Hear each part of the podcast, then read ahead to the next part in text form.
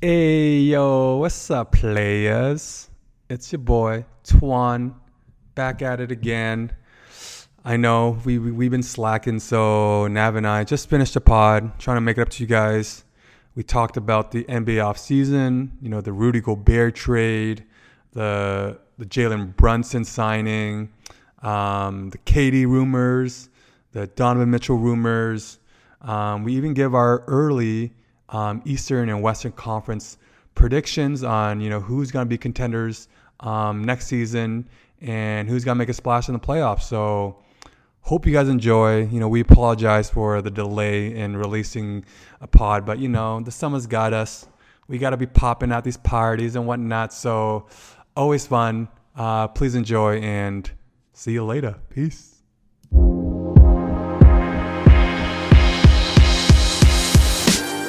Welcome back to episode number 56 of the ATL podcast. I know what y'all thinking.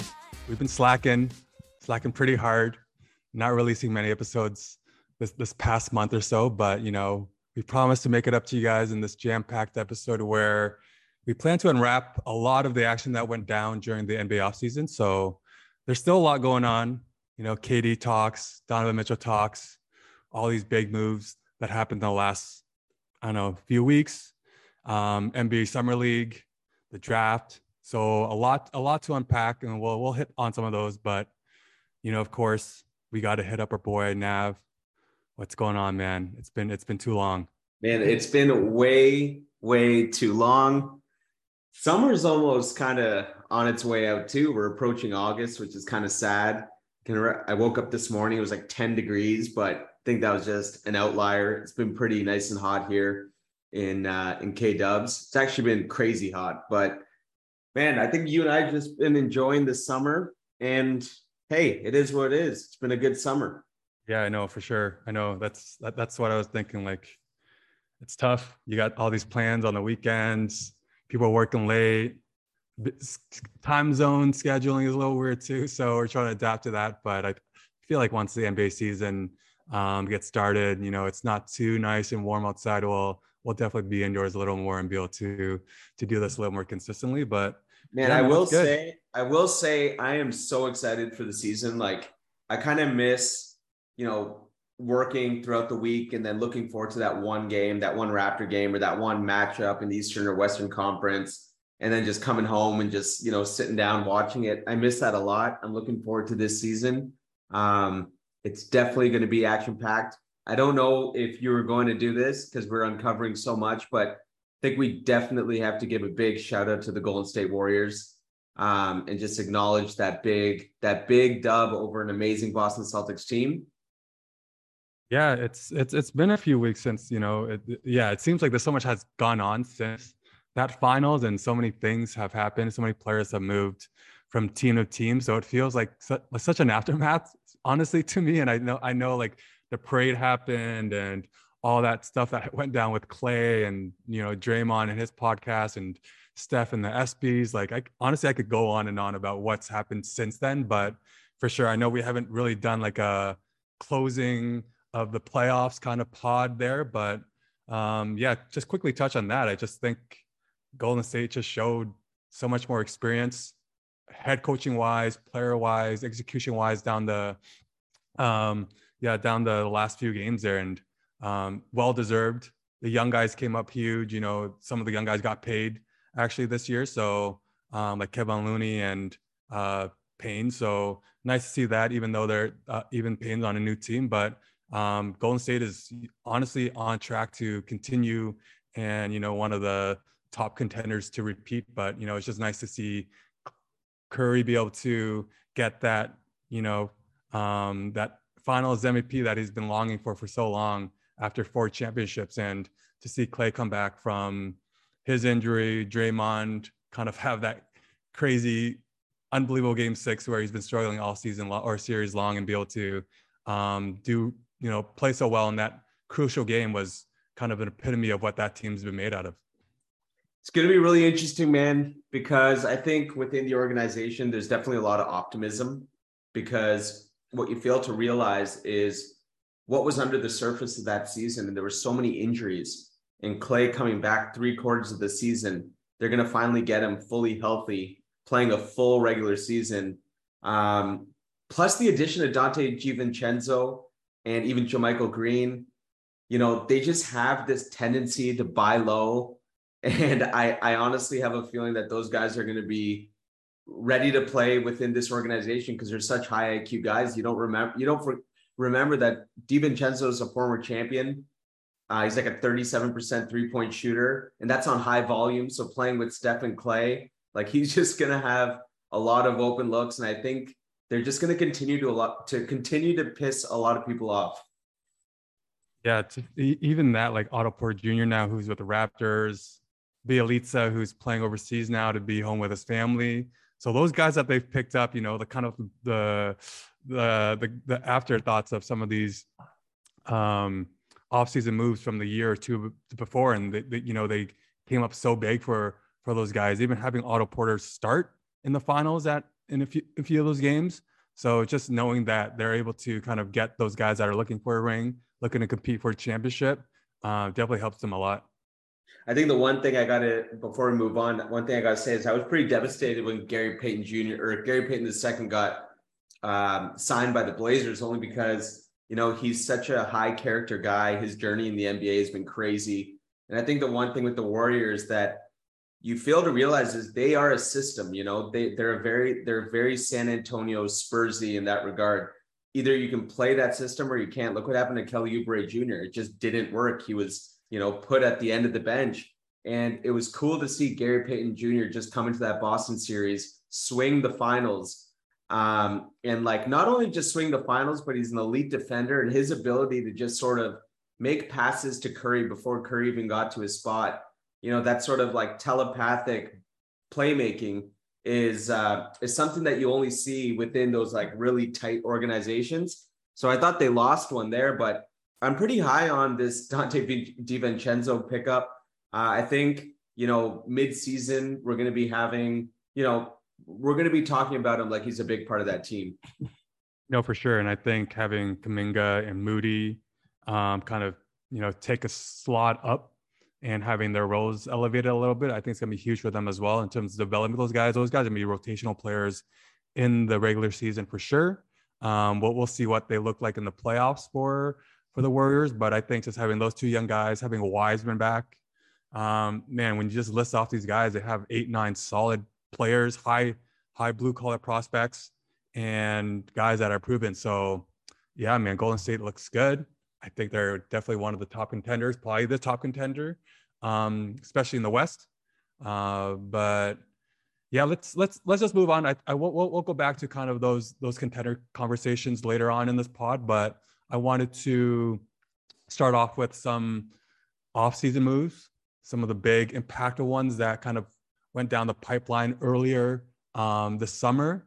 So let's go and give me your thoughts on the Rudy Gobert trade to the Timberwolves and just the haul that the Utah Jazz were able to receive uh, back for this for this for a guy that's I feel like very polarizing. You know, he's you know a multiple defensive player of the year winner, a guy that you know has been you know made all NBA a few times and has partnered up with Donovan Mitchell um, to you know relative success in the playoffs. You know they've made um, the second round a few times. Uh, they've been able to build something from the ground up with those two guys, but um, being able to get what was it like five, six first rounders if you include Walker Kessler from this year's draft, um, Malik Beasley, Patrick Beverley. So like you know decently, even Jarred Vanderbilt, decent like rotational players from the Wolves.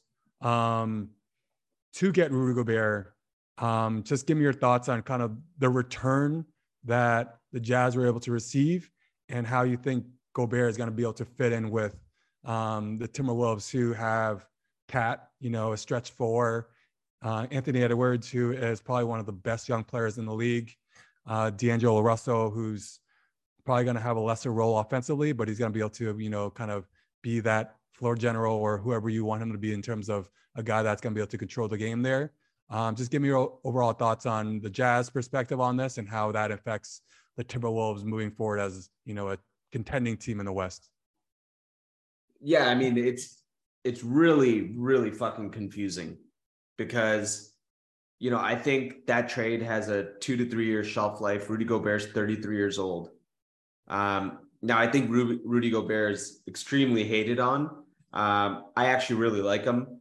I love I love how hard he plays, and I'll, although he has limitations, he's you know a top three defender in the year in the NBA year after year, and I feel like he'll continue to be that way over the next few years. But he's 33 years old, and you know I don't see. I think this move is contingent on Anthony Edwards growing up extremely fast, and I feel as though you know Anthony Edwards still has two or three years himself to sort of feel out the NBA and grow into his own. So obviously Minnesota must have some sort of intel that they think he can make that leap, maybe become most improved next year, kind of one of those candidates. Because if he's in those conversations, then yeah, potentially um, they could contend. But the West is going to be a really tough conference next year, and I don't know if I, I just don't know if Gobert moves the needle. And you know, what's going to happen three or four years is Minnesota is going to realize that they have no more assets to build forward. And then you're going to have guys like Karl-Anthony Towns and Anthony Edwards kind of frustrated that they don't have the right supporting cast, right? Because Rudy Gobert, Rudy Gobert is going to eclipse their careers. So I really don't get it. But at the same time, you know, you got to realize who they were doing business with. You know, Danny Ainge is an absolute shark, and this was a knockout punch. This was a home run and as a first initial monster move for the Jazz, like he kind of set them up for a really bright future going ahead as long as they're able to nail those picks. And look at his track record in Boston. He's really good at picking in the draft. Remember, okay, do you remember when Boston had the same amount of draft assets for like forever? They had like a treasure chest of them. Yeah, from like KG, Paul Pierce trade for the Nets. But yeah, this is even like a bigger. This is a bigger haul. This is a bigger that. haul. So it's crazy. I don't get it, and what I really find frustrating is that it kind of set a precedent for guys like Kevin Durant and Donovan Mitchell. You know, why would the Jazz give up Donovan Mitchell for anything less than what they received for Gobert? One hundred percent. Yeah, exactly. Same with KD. I think that's why there's such a a, a stalemate right now between these teams because teams are expecting the same type of haul, but I don't think they're going to get it. You know, and and again, we can we can go and talk a little more on that KD and kind of Donovan Mitchell trade rumors. Uh, but just just wanted to know kind of your thoughts on that Rudy Gobert and you know pairing. You know, these like they're two centers who are making the max. What like how, how do you think? You know, I obviously their style of play is a little different. KAT's more offensive minded. Gobert is definitely more defensive minded. Sounds pretty good on paper, and I know they're like two really good um, advanced metric analytical um, players. Um, you know, they, they, they, they're at the top with some of those like um, those, those metrics. But yeah, what are, what, are, what are your thoughts on how they will complement each other? Do you think there's going to be any kind of overlap in terms of some of their skill sets? or just kind of how do you think they're going to work out? Like, is this a new, new, new wave of big guys that they want to kind of impose on the league and just kind of like bully teams now, or like what, what, what do you think their strategy is? Getting Rudy Gobert pairing up with another seven footer that's going to be able to play on the perimeter there. Yeah, I mean, it's hard to say. I really don't know how this is going to pan out because it really just depends on guys like Anthony Edwards, D'Angelo Russell. Um, who else did play? Taurean Prince. Yeah right? So I think I thought Pat Be- I, I thought they could have really used Pat Beverley from a like playmaking standpoint because there's going to be a lot of pick and roll. Um, but then you got Rudy Gobert clogging the lane. Mm-hmm. So I, I really don't know how this is going to work out. To be honest, I, I can see them kind of being complementary, but at the same time, um, yeah, I mean, I guess they they try to double KAT and Rudy's wide open in the post. Yeah, I, I honestly like personally for me, I'm not sure how I feel about this trade because it clogs the paint for Ant, and I don't think he's a good enough uh, perimeter shooter to get off his shot. I know having KAT as like kind of that stretch five, and then having uh, Jarred Vanderbilt, Jaden McDaniels kind of spread the floor. Same with Russell, um, allowed him to attack the rim. And you know he's such an explosive athlete, a guy that has probably you know top three vertical in the league with his his explosiveness and his like youth. Um, I'm not sure how that's going to look with um, Gobert kind of clogging up the paint, but that I think that also allows him to be a better playmaker if he's able to throw that lob to Gobert and kind of look for his play. I think you know it, it might have to accelerate how he develops as a playmaker. So it could be a good thing, but he's still super young. You know, he's only going into his third year, and um, it, it might be better for him that he's not just looking to attack um, at, all the time, and it's more like playmaking for other guys and setting up his teammates for for better shots that um, that he might be forcing otherwise. Yeah, you know, two big pickups for them this year were kind of like low key were Forbes and Anderson. You know, like those are two decent pickups, guys that know how to play. And then head coach by Chris Finch. So obviously a lot of these decisions go by him first, and he's a really respected offensive coach in the NBA. So obviously, you know, I I believe he's going to have some schemes that that are going to work, but for me, I just can't wrap my head around it to be honest. No, for sure, for sure. I, I think it's just a let it let them play it out, see what happens this first year.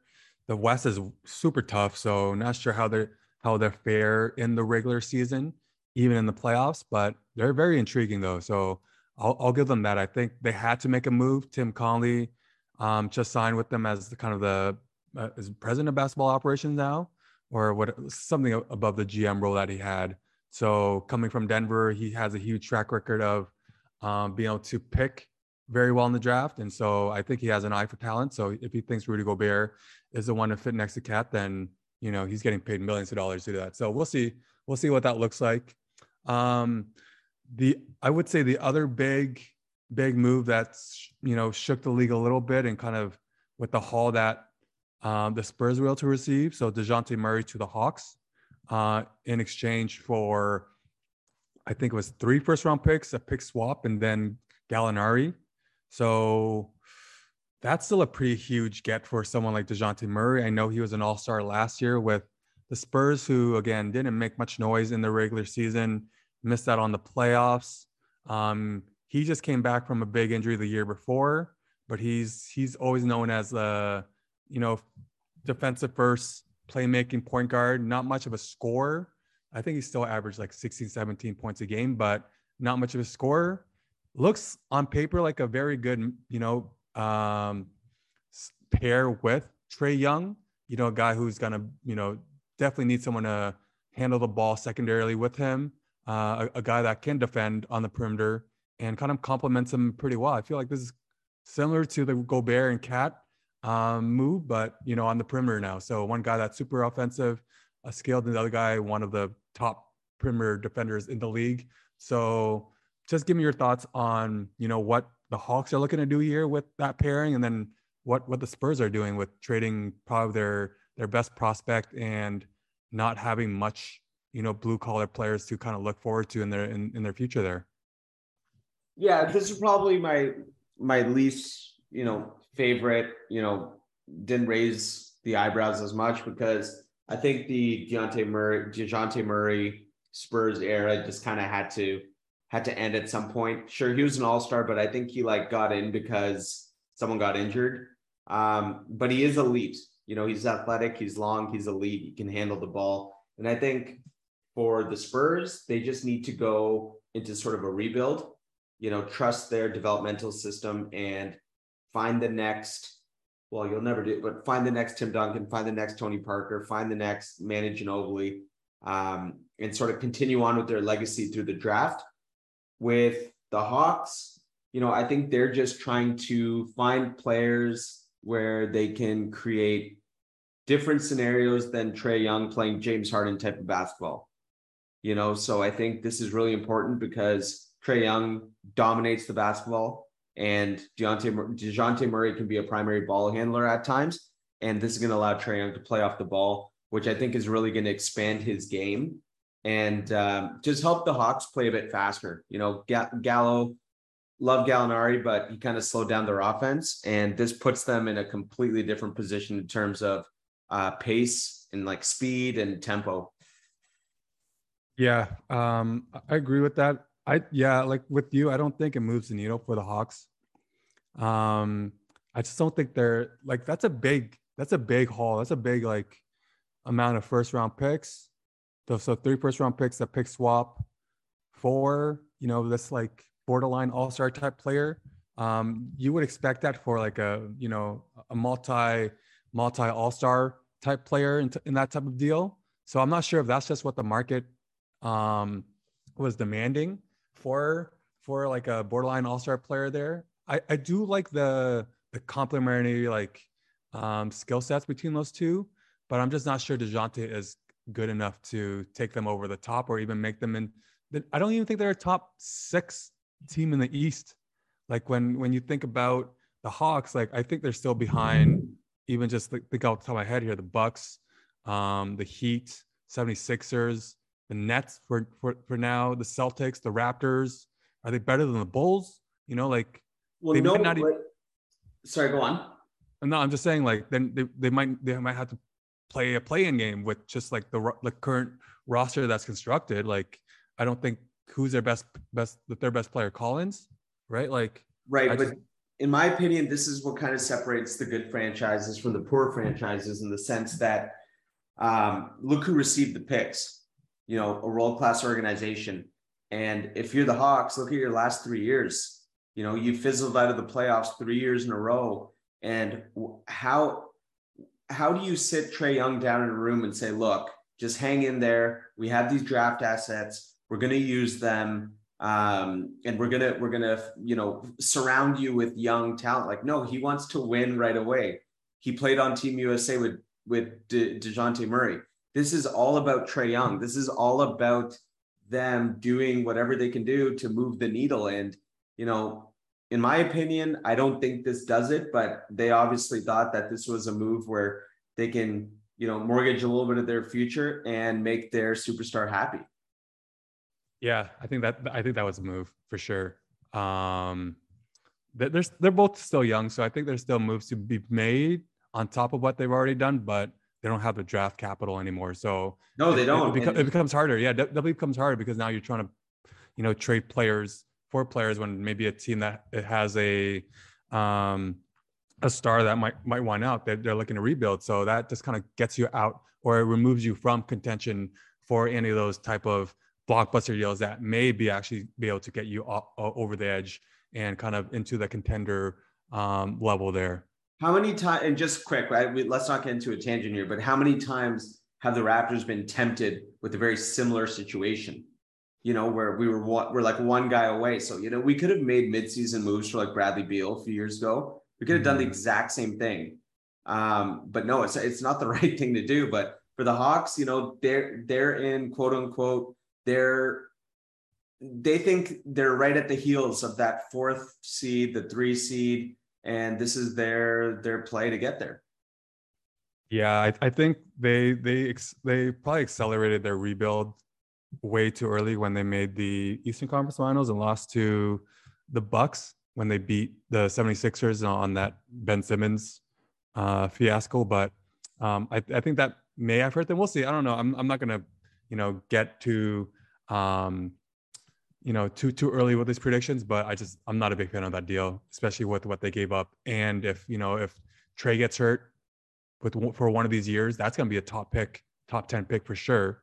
You know, you just you just never know. So um, let's move on to not a trade, but a free agent signing, probably the biggest one um, in the offseason so far. So Jalen Brunson to the to the Knicks for four years, $106 million, I believe. Um, a guy that played very well with Luka out in the first round against uh, the Jazz, a guy that played well against the Suns. Um, and, you know, he's been a solid, solid player um, since being drafted by the Mavs out of, out of Villanova. And, you know, he was, he was yeah, he was the best college player when he was a senior, when he got drafted. I think he was a second round pick. So he's definitely exceeded you know, his draft slot so far. I, I, I compare him to like a Fred Van VanVleet, a kind of a um, smaller guard who definitely plays much stronger than, you know, his height, a guy that controls the, the, the offense and, you know, a really good shooter. So I'm not sure about that hundred, whatever, $26 million, I guess, a year um, salary that the Knicks made for him. But I think I, I kind of understand a little better. You know, when you just look at the number and you look at Jalen Brunson as a, a player in a vacuum, it's tough to kind of, you know, see that value. But I think with the Knicks and what they're trying to do, I know he's not going to be that guy that takes you over the top, but he's one of the building blocks that you want to have, especially for a franchise that's slacked a point guard for, I would say, the last 10, 15 years, right? They, who, who's, who, who's a point guard that you can name from the Knicks the last 10 years that has made a difference with them? So, you know, I, I can't name any, any of them on top of my head. So um, just having that guy that can, you know, you can build around someone that you know will be maybe your second, maybe your third best player on a playoff contending team. And then they can hopefully build off of that and see what, you know, what comes along in the next two, three years. But um, from me personally, I like it just thinking about, you know, what they're trying to build around RJ Barrett. If they're able to make a move for Donovan Mitchell, you know, they're rumored to get to get him for a few draft picks and a few of their assets. And then having um, who else did they got there? RJ Barrett, um, Randle, who's you know who, who was an All NBA player two years ago, had an, had a down year this season. Um, so I think he should be play he should play better now with Jalen Brunson kind of leading um, the guard position for him and kind of feeding him a little better. So, what are your thoughts on Brunson heading to the Knicks at that amount, and just kind of what your thoughts on their their future with kind of their assets that they have in hand? Yeah, I I think, um, and I'm not just since 2012. You know, in 2012 they made the Eastern Conference Finals, um, or no, yeah, they were first place in the East. Did they make the finals? No, they no, uh, but they were first think, place in the East. Yeah, I think yeah, they lost in the second round too. That was that was like peak Melo. Um, yeah. You know, Jalen Brunson's a nice player, and I think over the next couple years, this uh, what he got signed for won't matter, especially with the cap increase that's set to happen. Um, but I I don't care. I honestly don't care. like he's he is a nice player and he played well when Lucas was there, but the Knicks are gonna just continue to fuck up. And um I yeah, I, I don't see them being good next year and I don't care. I don't think this does anything for the franchise. And you know, I don't think they're gonna get Donovan Mitchell either. And I also think that if they do get Donovan Mitchell, they what they're gonna be like a six, seven seed in the East. Yeah, no, I agree, agree. It, it, that that's for sure. The, no, no, the, the East is the East is strong now, man. I, I feel like the whole league is just strong. Like I, I look at like the top like four or five teams, and I, I think this is a good transition to kind of what I want to talk about next. Um, wait, and that's like the last thing I want to say is if you're Donovan Mitchell, like, and you look at the legacy of some of these other players that you're rivals with, like, you know, you you are chasing Devin Booker and why would you want to go to New York to play with Jalen Brunson? You know, like you need to like if you're Donovan Mitchell, you're pairing up with the superstar. You know, that that's sort of where I see Donovan Mitchell going because I think that's the legacy that he's trying to chase. Um, I don't think he's the kind of guy that can do it himself. And sure, uh, sure. so, yeah, you know, if I'm Donovan Mitchell, I'm probably seeking bigger franchises. But is is is it his choice? He, he, do you think he's the one who's dictating this, or is it Danny Ainge in the back just being like, I'm just going to give them, I'm going to see how much I can um, rob the the Knicks of. But do uh, the Knicks know, have anything assets? to give up? Do the Knicks have anything to give up? I thought they've they're highly mortgaged. Uh, I don't think so. No, they they they traded out of the first round of this year's draft to get like three like late first round picks uh, from OKC, I believe. That was the Ousmane Dieng pick, I believe, that they traded around was uh, away. I think it was like a top 10 or something. Top, no, I think 11th or 12th. I, I didn't watch the draft, so I, I don't know the numbers here, but um, I think that's what happened. So they have additional capital at, or uh, draft assets there. Um, and I don't think they owe too many other picks. I think they kind of learned their lesson from like the the 2010s where they were just giving out picks. So um, I think they still have good assets. So I think the the rumor right now is Quentin Grimes, who's one of their younger. I don't know. He, he played well in the G League. I'm, I honestly haven't seen him play, so I don't know how well he's playing. Obi Toppin is another uh, young player that they got that might be intriguing for the Jazz. I heard RJ isn't in the conversation because he's up for a contract, and I'm not sure if Utah wants to give RJ Barrett, who's probably not, not a superstar or not even an all star player yet, that much money, probably like 100 mil plus.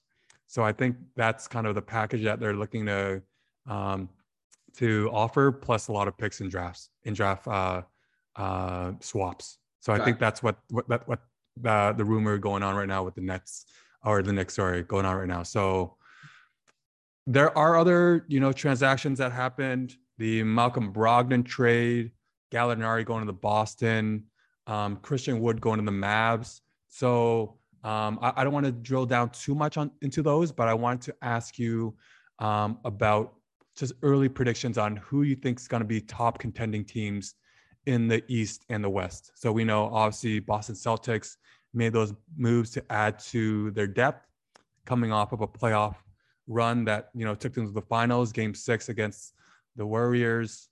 Um, Golden State being able to take like what you said, DiVincenzo, add DiVincenzo to the mix there, um, being able to just yeah add another rotational player to that mix, and then we saw the 76ers re-sign James Harden to less than what they actually thought he, w- he would sign for, so they could get PJ Tucker and the Mavs being able to get the likes of Christian Woods for you know just some some of their bench players. So looking at kind of what the the East and West has kind of rounded out into like who you who do you think um, is the number one, two, and three contenders for each of these conferences just by some of the moves that happened, the, the results that happened last season.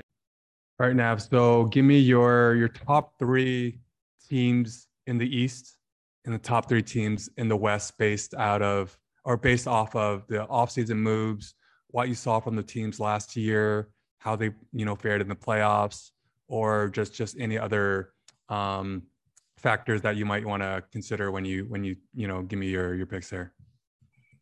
Yeah, I mean, there's still movement that can be made, right? We have pending free agents, or not free agents. We have pending trades. Donovan Mitchell, Kevin Durant, Kyrie Irving, maybe a sneaky trade here and there. So that could that could change the landscape of the league very quickly. Um, and with the Western Conference, I definitely have three teams that come to mind, but then you have three bottom, feet, not even, I wouldn't even call them bottom feeders. You know, you got Dallas, you got Minnesota, and you got Memphis. So I think in the Western Conference, unlike the Eastern Conference, I think the regular season standings are going to mean very little. And I feel as though the Western Conference finalist will kind of be the result of matchups, of playoff matchups. So I think a lot is going to be determined based on who plays who in the first and second uh, series, more so than the East. So, you know, in terms of regular season standings, if that's what these teams are going for, um, and not doing any shenanigans to fall to second or third, um, straight up, I think, you know, I'd go Golden State, I'd go Denver, and then I'd go the Clippers. And I'm I'm skeptically and reluctantly high on the Clippers because you know you got to realize that three years now has passed since Kawhi Leonard, Paul George uh, linked up, right? And I think we have to be very objective in looking at this team because we can't um, fall into the bad habit of expecting them to be the players they were in 2019 because there's been so many injuries and so many just you know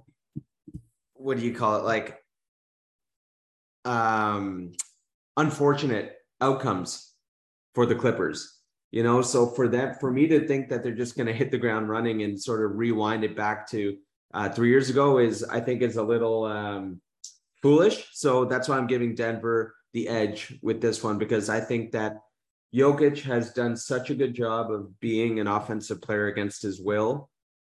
I expect Jamal Murray to be back and 100% healthy, and therefore, you know, he won't have to carry such an offensive load.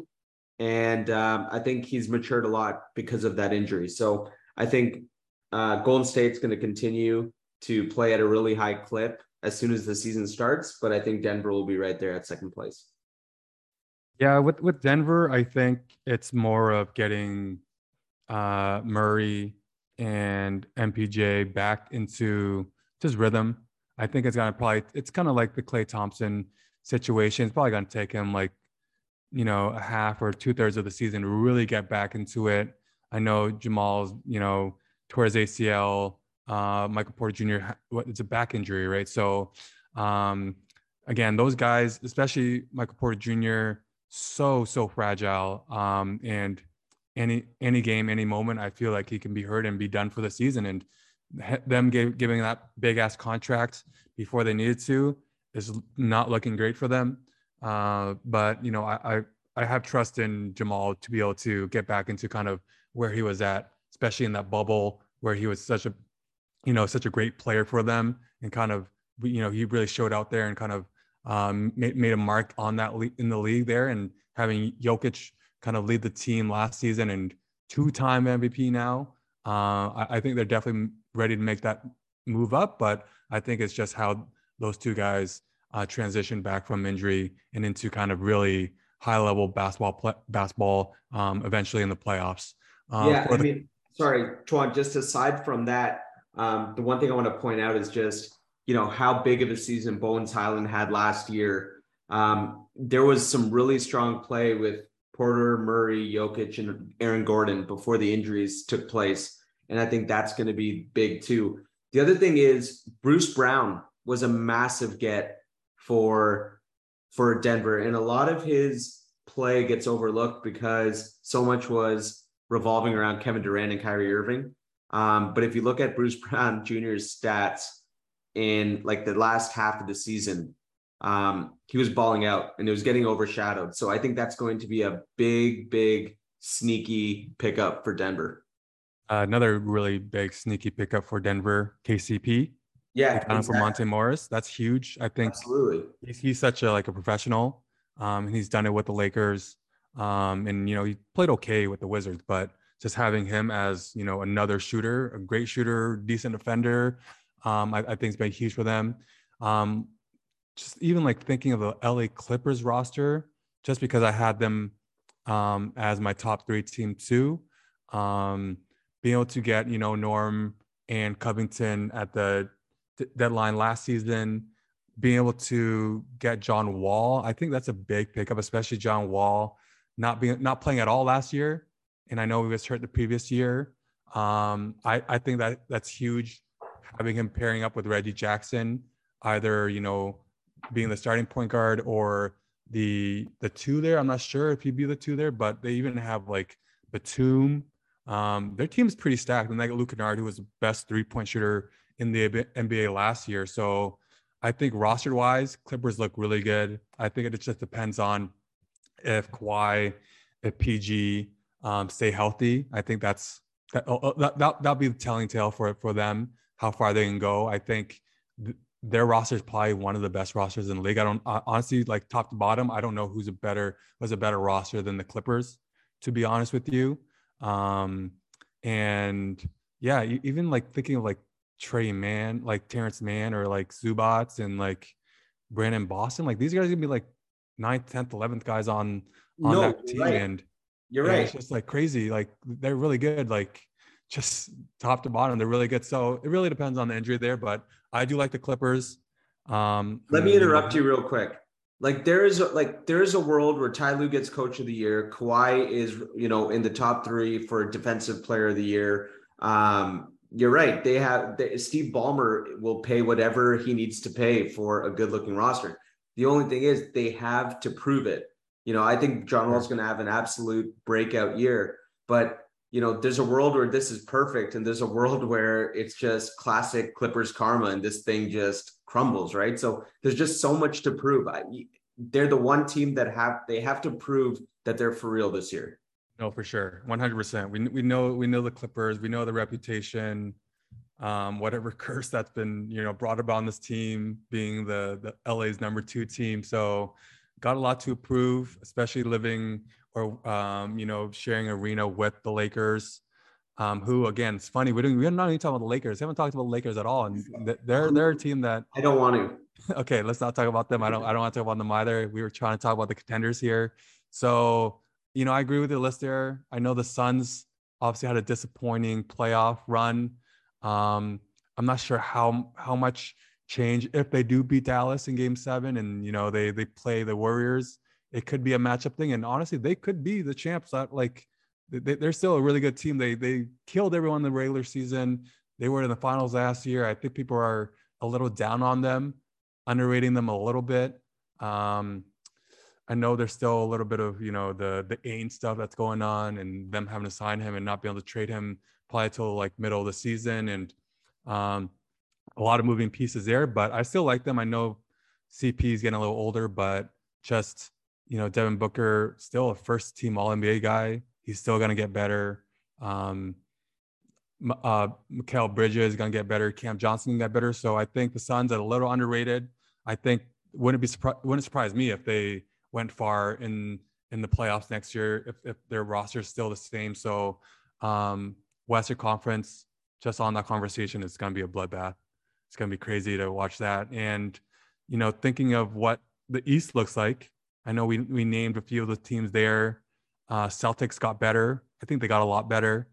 They added Brogdon and Gallinari, who can start for them if they need to, but you know, being the sixth, seventh guys off the bench for them, huge.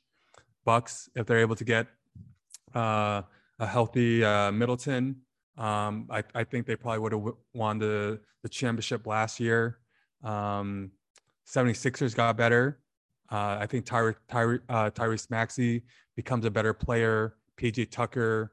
Um, who else did they get from? Um, they got they got someone from Memphis. Um, what's the guy's name? Melton. Um, yeah. He's really good too on, on, on Memphis. So they tra- traded a first round pick for him there. The Raptors gonna be better. The Raptors could be a top two team in, in the league if they somehow get KD, if they somehow get Donovan Mitchell. That that that'll shake up a lot of things. And they're they're in the, a lot of those rumors because they have, you know, um, OG. They got Gary Trent.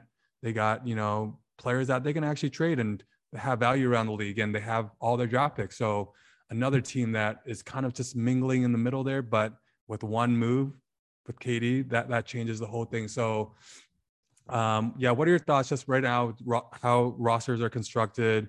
Just just give me maybe one or two teams that you think will will make a lot of noise in the East, just based off of what you saw last year and kind of what happened in the offseason so far. Yeah, I, I just wonder quick, you know, I think Phoenix and Boston just they they missed windows windows of opportunity you know? I think the west is just to be so damn strong. I just don't see uh, phoenix having that same uh, regular season dominance or opportunity in the playoffs. They just missed the boat. They they blew it against the mavs. Boston same thing. I mean you know it's not easy beating the warriors but that was probably their one opportunity to uh to win because you know i think just this is just you know preseason speculation, but you know if I'm placing futures right now on FanDuel, like I'm gonna say that James Harden's gonna potentially have an All NBA um, season. I think there has been so much slander on his name. Like I, I've been chirping him too. You know, if there's a guy that needs to prove himself, it's him. And I and I feel as though if he just starts the season healthy, he could he could potentially have a very scary regular season. You know, I think why can't he lead the league in scoring? You know, yeah. I, I don't see why he can't lead the league in scoring. If he if he truly is able to bounce back, it could be a very scary year for James Harden and in Philly. So kind of torn right now. Think right now I have it um, Philly, Milwaukee, Boston as my top three. Um, but obviously, a lot is contingent on the, how the Raptors handle the remainder of their offseason. Um, Milwaukee, again, just riddled with injuries. I expect them to expect them to bounce back. Never count Giannis out. But um, but yeah, you know, I think I think Philly's going to have, if they're healthy, they're going to have a very dominant year. I expect a lot of great things from uh, James Harden. I actually, expect a lot of things, great things from Anthony Davis too, but I don't want to talk about the Lakers. I think Anthony Davis is going to have a really big bounce back um, year. Actually, Twan, no, I had Philly, Boston, Brooklyn. Yeah, hey, hey, no, to for sure. be honest, I think it's I think this Kevin Durant trade request is just the weirdest thing because they have such a nice team on paper. And if they're just able to figure this thing out, I don't see why they can't be number one in the East easily. Kyrie Irving, Ben Simmons, Kevin Durant, Seth Curry, Joe Harris. Um, they picked someone else up that was huge. Yeah, they uh they got um fuck, what's the name from Utah? Yeah. Um, um he's like he's the best defender. He's uh it's just it's yeah, I, I know you're talking about. That was a huge pickup. Huge pickup. And I think, you know, th- what's his name? Who's their general manager's name? Uh, Sean, Sean Marks. Yeah, Sean Marks. I love the guy, man. I think I think he he's such a good GM, and he had Brooklyn on such a nice track. But he did what anyone else would have done: pick up James Harden, Kevin Durant, and Kyrie Irving, and it just didn't work out. But on paper, I think Brooklyn has a fantastic team. I think Kevin Durant's crazy for not wanting to play with this team because every other team he goes to is going to have to give up all the players that would put them in contention. So, you know, Brooklyn's in a really good spot. I don't I don't get why this is happening. I'm dumbfounded. Yeah. So Royce O'Neale, that's that's a name there. That's huge get. Huge get. I know he's not like obviously like super talented offensively, but him have him being there as a def, like a defensive player there. Um, Cam Thomas, another uh, rookie last year who you know lit up the summer league this year again. He won MVP of the Summer League last year. Uh, they, they got TJ Warren. Yeah, they re-signed um, Claxton. So, like, they, they're a great team. And, yeah, and they're, they, they're good. They stand pat and they decide they want to do this. Um, they are going to be just one A, one B with Philly. Yeah, I could see that too, for sure. No, um, yeah, I don't know. Is is, is the, has, has the league just gone strong, like better? Like, is more talent? Like, is I'm just looking down like the, like some of these rosters. I'm like, man, even like we're, we're talking about Atlanta, and they they just traded for Dejounte Murray, and they're not even gonna make the. You know, I don't think they're even the top six, top seven, top like eight team like that. We got to talk about Cleveland. Cleveland's gonna get better. That young that that young team with like Mobley and Garland and Allen and Chicago. They're gonna get Lonzo back. They're gonna get Patrick Williams back.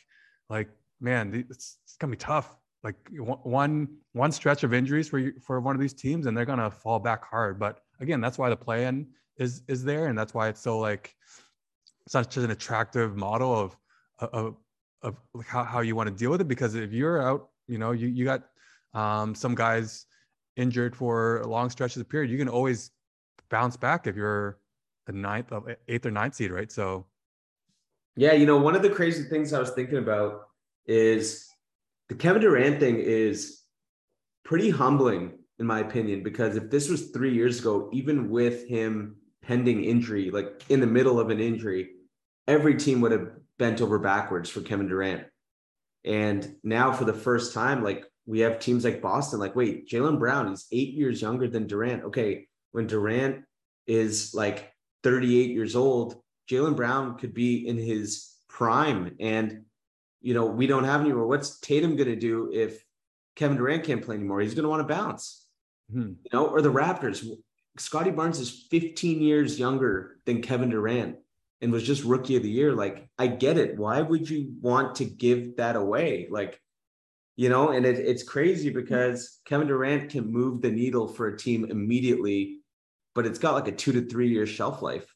And it's wild that all the stupid franchises that would have given up literally everything can't. Like the Lakers can't trade for Kevin Durant. Yeah. You know, like the Knicks can't trade for Kevin Durant. All these teams, like the idiot teams in the league, are unable to do it. So now they're bargaining with all the smart organizations and no one's doing it. Hey, just just on that, that's a great great transition because I wanted to talk about KD a little more specifically with some of the teams that are attached rumor wise to to that trade into the Nets. We know the Suns were probably the top contenders there until the Pacers came in with the, the flying elbow and you know put uh, gave Ayton that uh, that offer. So now they can't trade Ayton anymore. So they don't have to like the obviously the centerpiece of that deal would have been Ayton. Um, like you know, obviously yesterday's rumor with the Celtics and Jaylen Brown possibly being involved with Derrick White or Marcus Smart and some picks. Like you said, timeline doesn't really work out, especially with those two being so like Jaylen, uh, Jaylen and Jayson being being so close in age and just making the finals. You know, if, if you trade away, uh, you know, Jaylen Brown, Marcus Smarts, you know, that that kind of removes all continuity. Kind of, you don't really have um, that that style of play anymore. That defensive style play that made them so strong that led them to the finals.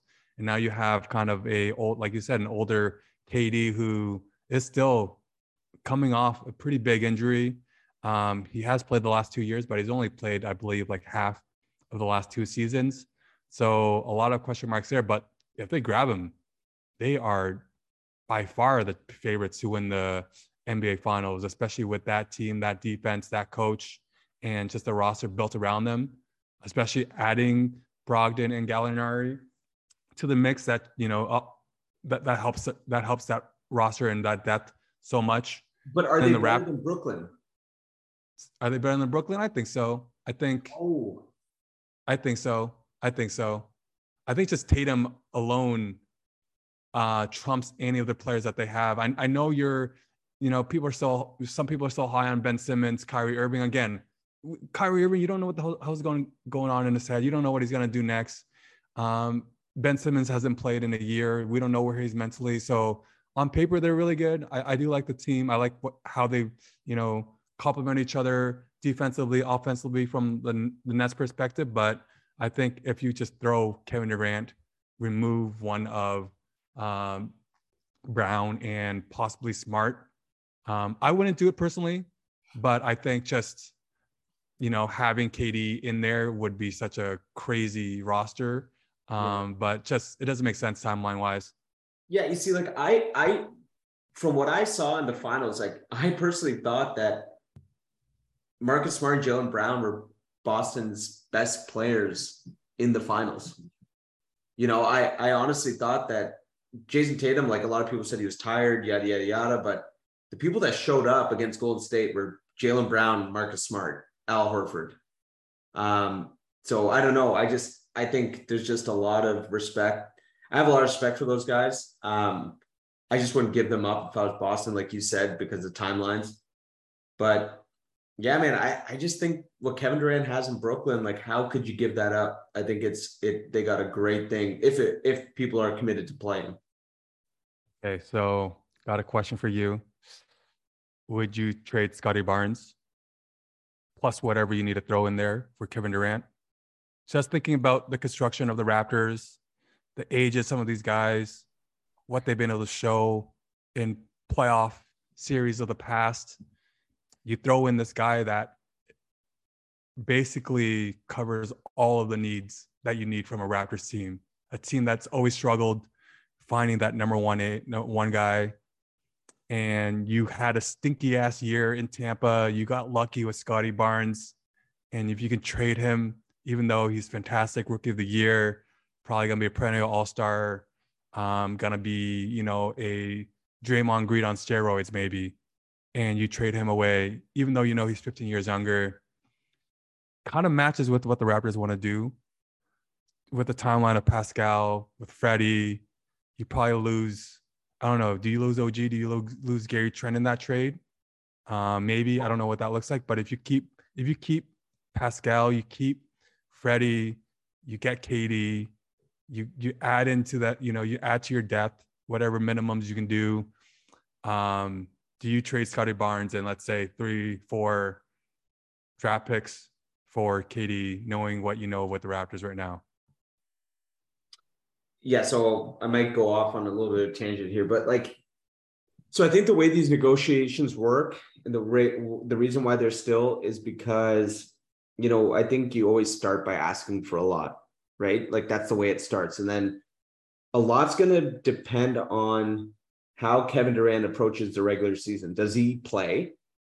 Because if he plays, then it's like okay, and then you know obviously he plays at a high clip. Okay, that that increases his value, and then the Raptors have to give up more. But if he decides he doesn't want to play, and if this thing drags on, then I think it you have you you're able to just give up less. And I think that makes it that'll be more competitive with other teams too. That other teams will be able to sort of get involved. But you know, if it's just one for one, like if this drags out and it's just Scottie Barnes for Kevin Durant, then I'm doing it. Or if it's Scottie Barnes and a pick, then I'm doing it. But I think you got to keep either Gary Trent Jr. or OG Anunoby or both in order for this thing to really work out. Agreed. Agreed. You need one of those guys. Yeah, and, it's, and I think Gary Trent Jr. is highly promising. So I, I would almost, if it's Scottie Barnes, Gary, Gary Trent Jr., I'm not doing it. You'd rather throw an OG? I think I'd rather throw an OG. Just from a shot making perspective, but I'm telling you, like KD, Pascal Siakam, Fred VanVleet, um, Gary Trent Jr., like it would be nasty. No, for sure. That would be nasty. Defensively too.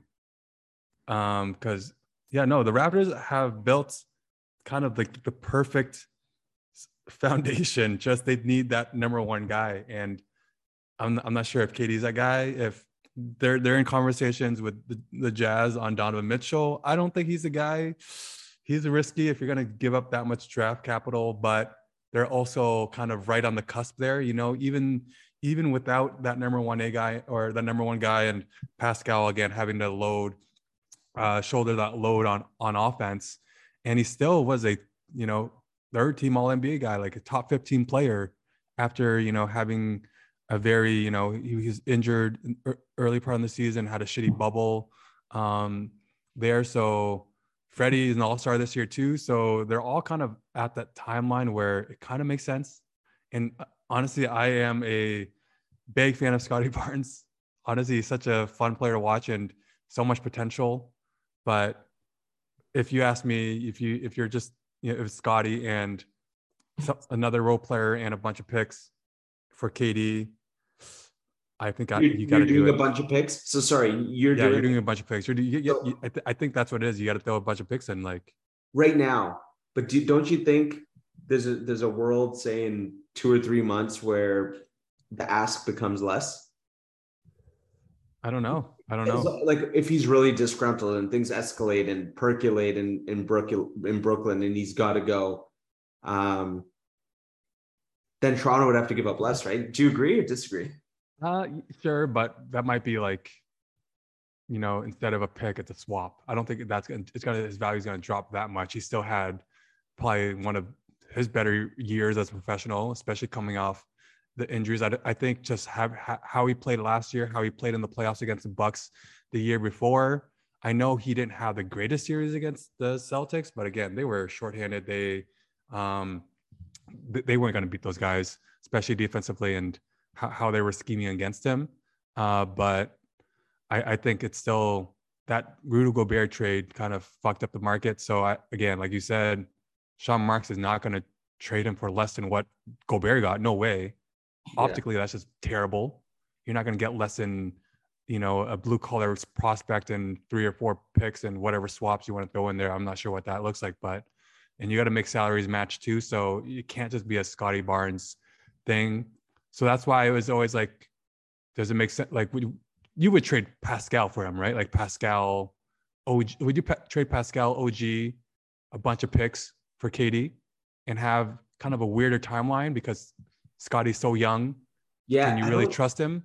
I don't like that trade only because it doesn't put KD in a win now situation. So like yeah. it doesn't make sense. Like I honestly valued Pascal extremely high. I almost see him as like an untouchable because you know he would be a one-two punch with Kevin Durant or Donovan Mitchell. We saw it with Kawhi. Like mm-hmm. I honestly believe in that guy so much as a second or third option. Like I think he would be the best second or third option in the NBA. 100%. Um, I agree. I, I agree 100%. Pascal is a best second option in the league. Like he's a top one, two or three. But yeah, I would say like just what I saw with him playing against with Kawhi, his skill sets, his rebounding, his playmaking, and his Flashing. transition. Just he does he does everything well but iso ball. Yeah. Right? That's he does everything else but iso ball. And his Our mid range team- came our along. whole team does everything well, but iso ball. Yeah, exactly. You Exactly. know, I, I think you know, I the pick the I would do Scottie, OG, and a couple picks for Kevin Durant, but again, 15 years age difference is mental. Yeah, it's mental. That's great. And I like having a treasure trove of picks, and I love having that flexibility. Yeah, well, when you have Masai and you can hit on, you know, the number 27th pick and Pascal and then number four pick and Scottie when this consensus was not there. But yeah, no, for sure. I agree.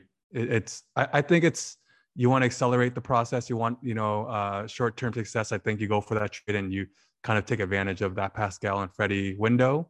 Cause like you said, it's, it's a window and we, the, the Suns might have missed out with a window. Boston, maybe they're so young. So I'm, I don't think they've really missed out on that. But Scott, like Freddie, Pascal's gonna get older. Um, so does it make sense to make that move now? Or do you go for Donovan Mitchell? Like, what are Other thing that on that? too is like once you get a Donovan Mitchell or once you get a Kevin Durant, then you get into that situation where other guys come, right? You start winning the buyout market. You, Mhm. All those things fall into place. So, um, yeah, it'd be cool to be on that side of the fence because never really been on that side of the fence. We had the rental year with Kawhi, took advantage of a window, but um, to actually have someone under contract for four years would be kind of cool. Yeah, no, for sure, for sure. Um, yeah, man, those are those are the topics I wanted to discuss. I know there, there's a lot more, but just with you know respect to time and everything, and it's late for you. Let's let's wrap it up. But was there anything that you wanted to quickly touch on? Anything that that, you know uh, on your mind, basketball related? Anything else you want to talk about? You know, I'm all yours. No, man, I think over the next couple of weeks, I expect something to happen. It's funny, like the the NBA is at a stalemate right now. Like three podcasts got released from various channels that are awesome content creators, but like they're they're talking about Boston's conversation with Brooklyn. Like we're we're at that point where there's a lot of just nothing going on, and people have like an obligation to release a podcast. So I kind of like our approach of slowing it down this time of the year because there really is nothing much going on. No, Um, for sure. but you're back in a couple weeks, so we should definitely get together in person.